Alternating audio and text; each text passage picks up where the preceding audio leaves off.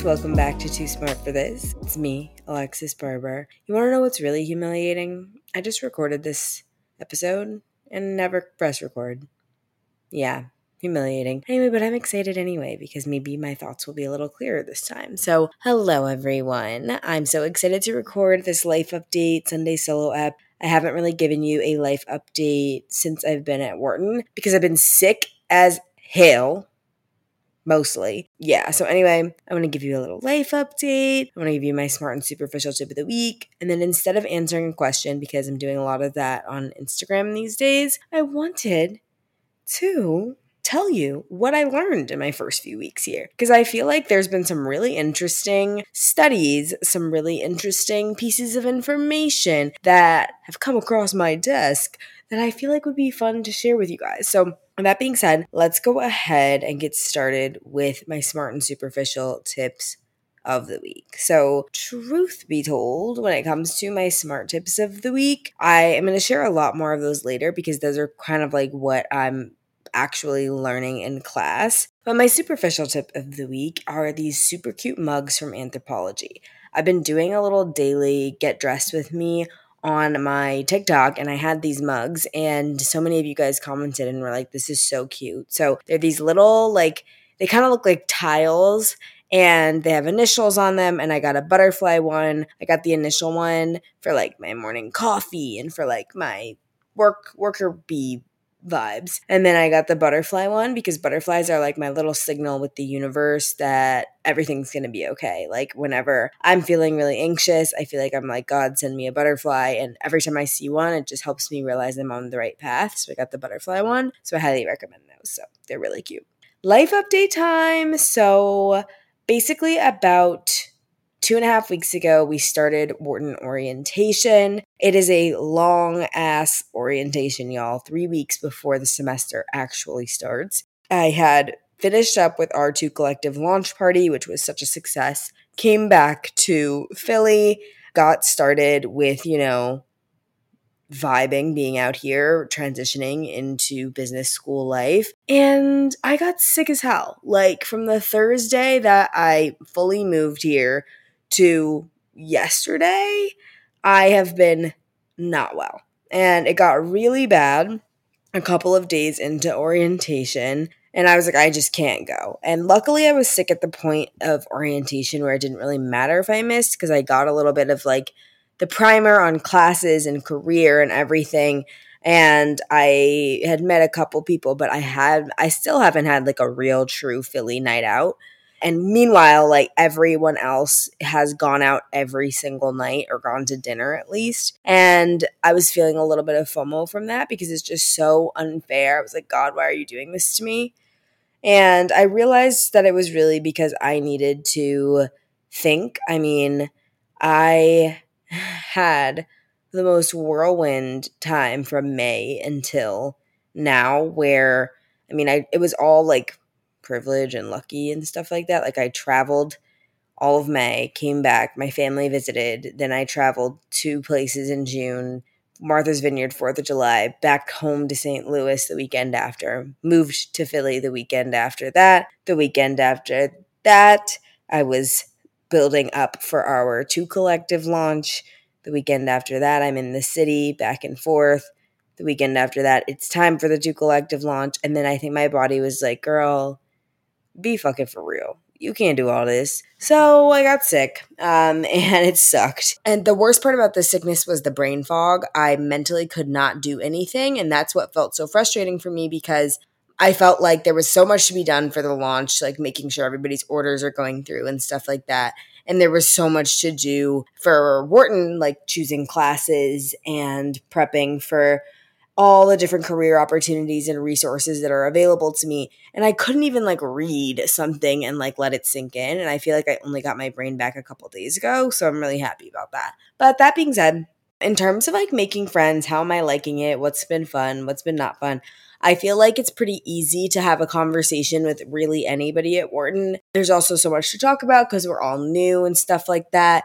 The amount of people that I've met, the diversity of the people I've met, not just like race wise, but also background wise, has been something that I am in shock about because I knew theoretically that, that would happen, but meeting people and hearing how different and interesting their lives are and how they do things that I didn't even know were possible is so interesting and cool to me. So I have been really pleasantly surprised by how much I'm enjoying meeting new people. But I would definitely say we're very early on in the process. And something that I told myself to think about was that one, like, I am not here searching for my best friends. Like, it's a goal of mine. Sure, I would like really love to leave this place with a really amazing core group of friends that I love to death.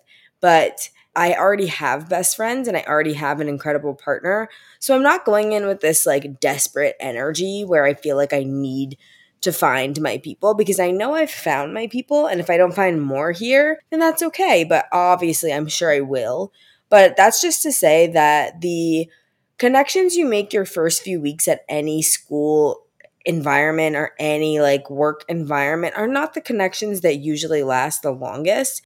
So I'm just trying to be like gentle with it and do what feels right, not force anything, and just see how things evolve over time because we do have time. And then in terms of like adjusting to Philly and my new apartment and everything, I'm really liking it. I really like Philly.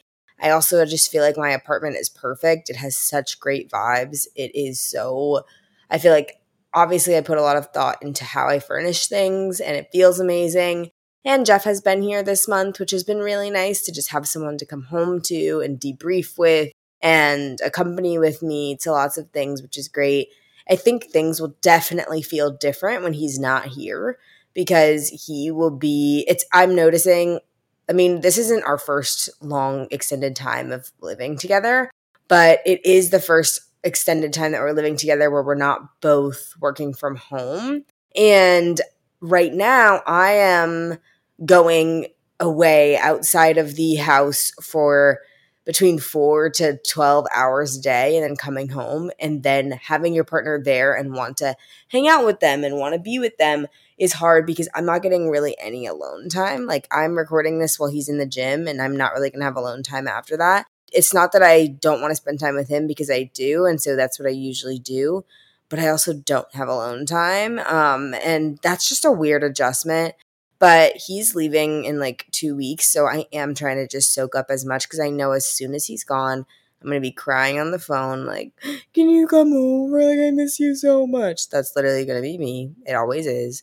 So, yeah, that's that like update. Um, also, if you want to see what the apartment looks like, get more of an update. I am vlogging on YouTube again. Um, they're released every Wednesday now and my vlog went up and it, gives you a little apartment update video. So go check that out. Okay, now that's a little on my life update. Oh, we had a huge life situation happen, which was thanks to the incredible former podcast visitor guest that we had, Blake Newby, Too Collective got featured on Good Morning America three. Is that not the most incredible thing you ever heard? Uh, Blake did not have to do this whatsoever. She was asked to do a segment on GMA three about her favorite back to school must haves, and she chose Too Collective. And I didn't ask her to. I didn't know she was pitching this at all. She just happens to love the robes so much that she brought them on to a national platform like GMA, which was such a massive, you know, vote of confidence in our business and also just so women supporting women. Like people, there's a lot of people in this industry that I've come across where their whole brand is about women supporting women. But when it's time to actually show up for their businesses and it's time to actually show up for their content and who they are, or when it's time to answer a question about something only they would know because they accomplished it, they're radio silent. And Blake Newby is the absolute opposite of that. Blake is really about support. She's really about connections. He's a genuine woman. She's a star, and she's going to have her own primetime TV slot one day and I cannot wait for all of us to watch it. So I'm so grateful for her to for doing that and it was just such a surreal moment. It's something that I've struggled with and I've never known how to really talk about it and I haven't even probably really admitted it to myself. Say goodbye to your credit card rewards. Greedy corporate mega stores led by Walmart and Target are pushing for a law in Congress to take away your hard-earned cash back and travel points to line their pockets. The Durbin Marshall credit card bill would enact harmful credit card routing mandates that would end credit card rewards as we know it. If you love your credit card rewards, Tell your lawmakers, hands off my rewards. Tell them to oppose the Durbin Marshall credit card bill. This is your invitation to a masterclass in engineering and design. Your ticket to go from zero to 60 with the Lexus Performance Line. A feeling this dynamic is invite only. Fortunately, you're invited. Experience the exhilaration of the Lexus Performance line and some of the best offers of the year on select models at the Invitation to Lexus sales event, now through April 1st. Experience amazing at your Lexus dealer. But I have really struggled with my business and wanting to talk about my products because I feel like it's a little I don't know, too much. And the way I grew up was very chaotic. So anytime something good would happen, something bad would happen very soon after it. And so for me, with I was all I just sort of have been conditioned to expect the negative or to feel like good things were always fleeting. And that's conditioned me to feel like, oh, like I'm not good enough or to see always see the negative in myself and to always assume that everybody else is thinking about any possible negative situation. It's hard for me to celebrate my accomplishments. I mean, we've talked about that. I have to tell myself what I'm proud of myself for doing every day. But it's also tough for me to think about how my business could be more successful or to think about actually taking the chance on myself and raising money for building the robes or to think about how I could build my brand in such a massive way and thinking about those big possibilities has been hard for me because I'm like, oh, well, if something good happens, it's only happening for a certain amount of time. It can't last forever. So if you are going to have something good happen to you, you have to make the most of it because it's going to go away.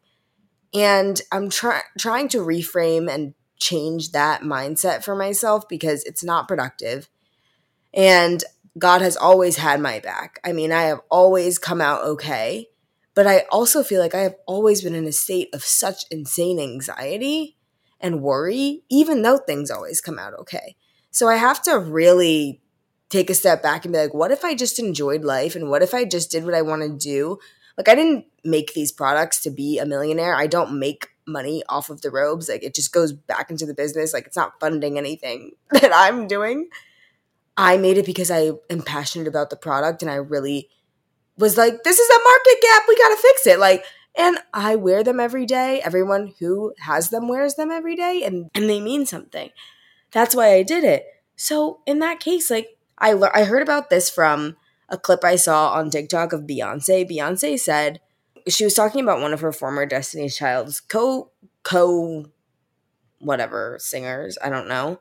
And she was saying that this co-star grew up in the ghetto, grew up in the grew up always trying to get out and having that like survivor mentality but she grew up in a place where she didn't have to have that. She's always just been motivated by being great.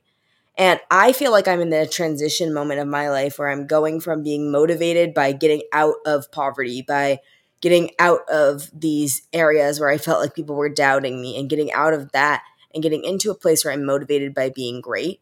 And I felt like the idea, the possibilities, the things for Too Collective and for my brand and for me being a creator and for this podcast I wasn't allowing myself to see that greatness because I was just focused on, I got to make it out. If I even can make it out, because I don't even trust that the universe is going to do that for me, because there's always been something bad on the other side of everything great.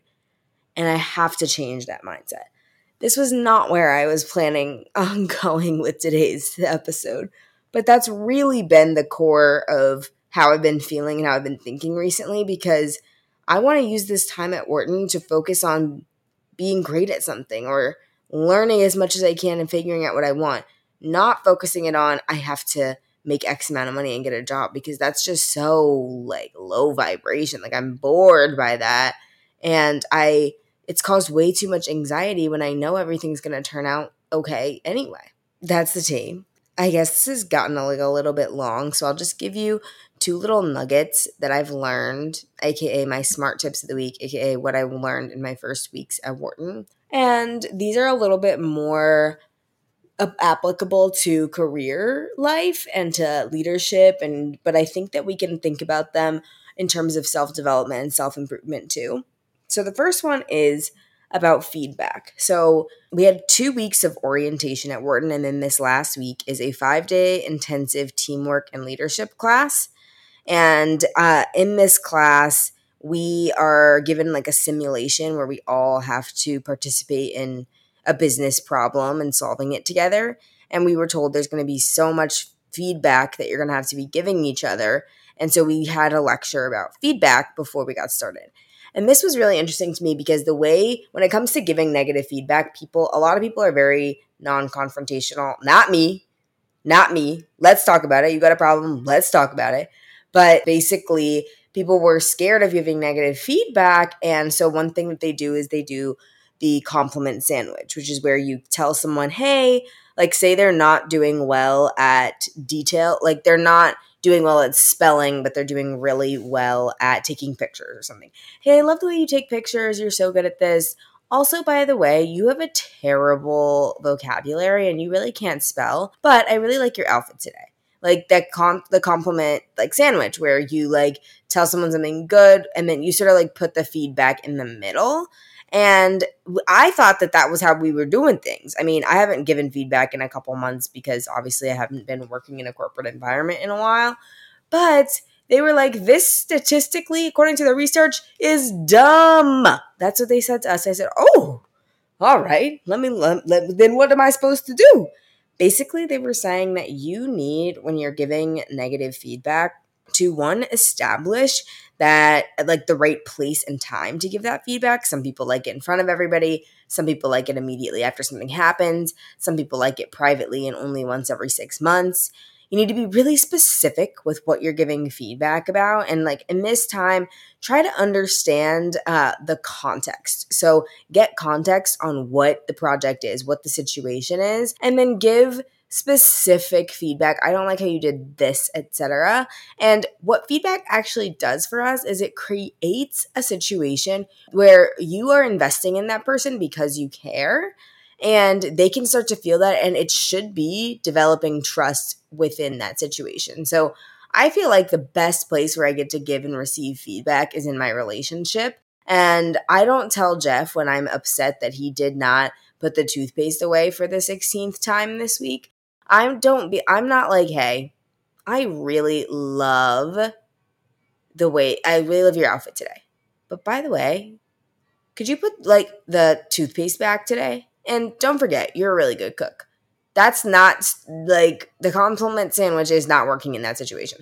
So what we're gonna do is say, hey, like, do you have time to talk about like the roles and responsibilities in this apartment today. Not like that. Like, hey, do you have time to talk about like stuff going around the house today? And he's like, yeah. And I was like, I just wanted to say, um, instead of me saying something that a lot of times I probably would in the past, I just feel like you don't respect my space. And I feel like you are really a, not a good roommate and I don't like living with you. Instead of dragging it to that personal attack where I'm like, I don't like how you're doing this and inferring what their intent is. Never infer what somebody's intent is because you don't know. That's why you need context. I'm going to say, I notice you keep leaving the toothpaste out. Like, is there is that a re- is there a reason for that, or is it just something you're doing? He would be like, "No, oh, sorry. Like, I just like can leave it out because I usually go get dr- go pick out my outfit while I'm brushing my teeth." I'm like, "Oh, okay, cool. Just, can you just remember to put it back because it really bothers me when I come in there and it's not like a clean countertop. Yeah, that's how you give feedback. It's not like it doesn't need to be all like compliment sandwich or I need to give this person feedback or or you also have to take responsibility for making sure you're not inferring about somebody's opinions about how they are working when you're giving them that feedback. So I thought that was really interesting and a cool little nugget um, just to share with you guys when you're doing it at work or when you're giving feedback in your friendships or relationships. I think something a lot of us do is take other people's actions personally. And most of the time, if you're not acting in a way that's personally like designed to impact somebody else, then usually nobody else is either. So I really appreciated that. And I think that's like my big smart tip of the week. I, if you guys like how I shared what I was learning this week, let me know and I will continue to do that. And I think that's all I have to say this week. So this was so much fun. Another YouTube vlog of my time at orientation will be up on this Wednesday. So make sure you are subscribed on YouTube. And I'm posting little outfits of the day every day on TikTok and snippets of life over on Instagram. So make sure you're following me everywhere because I put a lot of work into every platform and it's so fun for me. So love you guys the most. Uh, sorry this was kind of all over the place. I'll see you next Thursday. And don't forget that you are too smart to not love yourself.